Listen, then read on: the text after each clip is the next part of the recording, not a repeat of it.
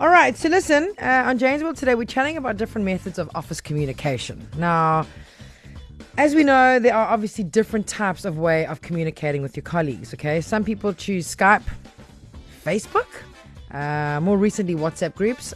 Oh, WhatsApp groups, eh? How many groups today have you muted? they can get out of control. I'm a big fan of WhatsApp, I must say. Can get a bit intrusive, obviously. While emails um, are always the one that you go to for like big messaging and, and, and like corporate scenarios, right? But it's pretty difficult to read a sender's tone. How many times have you read an email, digested it in a certain way, maybe had a bit of an altercation over it, and then realized that you'd read it in the wrong tone? So things can get a little bit complicated. For me, when somebody writes like in like high street fashion, like slang, like girl, G U R R L. No, I'm not your girl. I think I'm maybe old school, but I don't like see you later. L, the, the number eight, E R, or B4, B, letter B, and four. Just not my vibe. So shorthand slang is really not a good look on my inbox. um, as per my previous email, what you take me for a fool? don't take that one either. And noted again can be read in so many different ways.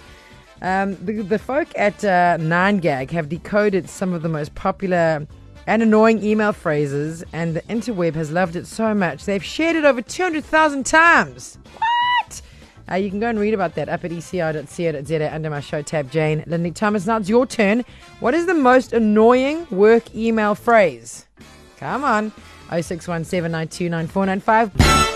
So we're chatting about those annoying emails that when they land on your inbox, they just make your blood boil. Like those phrases that are used. As we like were discussing earlier, it's hard to read tone. How many times have you got yourself into hot water for misfeeling the tone? this has got to be the worst, and you don't need to feel tone here. As stated below. Up at ECR.co.za under my show tab, Jane and Linley-Thomas, we've put a whole lot of um, scenarios there which are then translated. So, for example, as stated below actually means you need to read the entire email chain, not just the top two lines, because your dumb question has already been answered. oh man, that's one of my favorites. How about this one? Sorry for being unclear. Actually means no, I wasn't. Obviously, you didn't really read what I wrote. You need to pay more attention.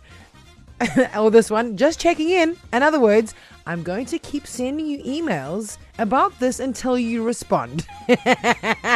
For that full list, uh, ecr.co.za. Uh, let's take a listen to this voice note. Hi there, Jane.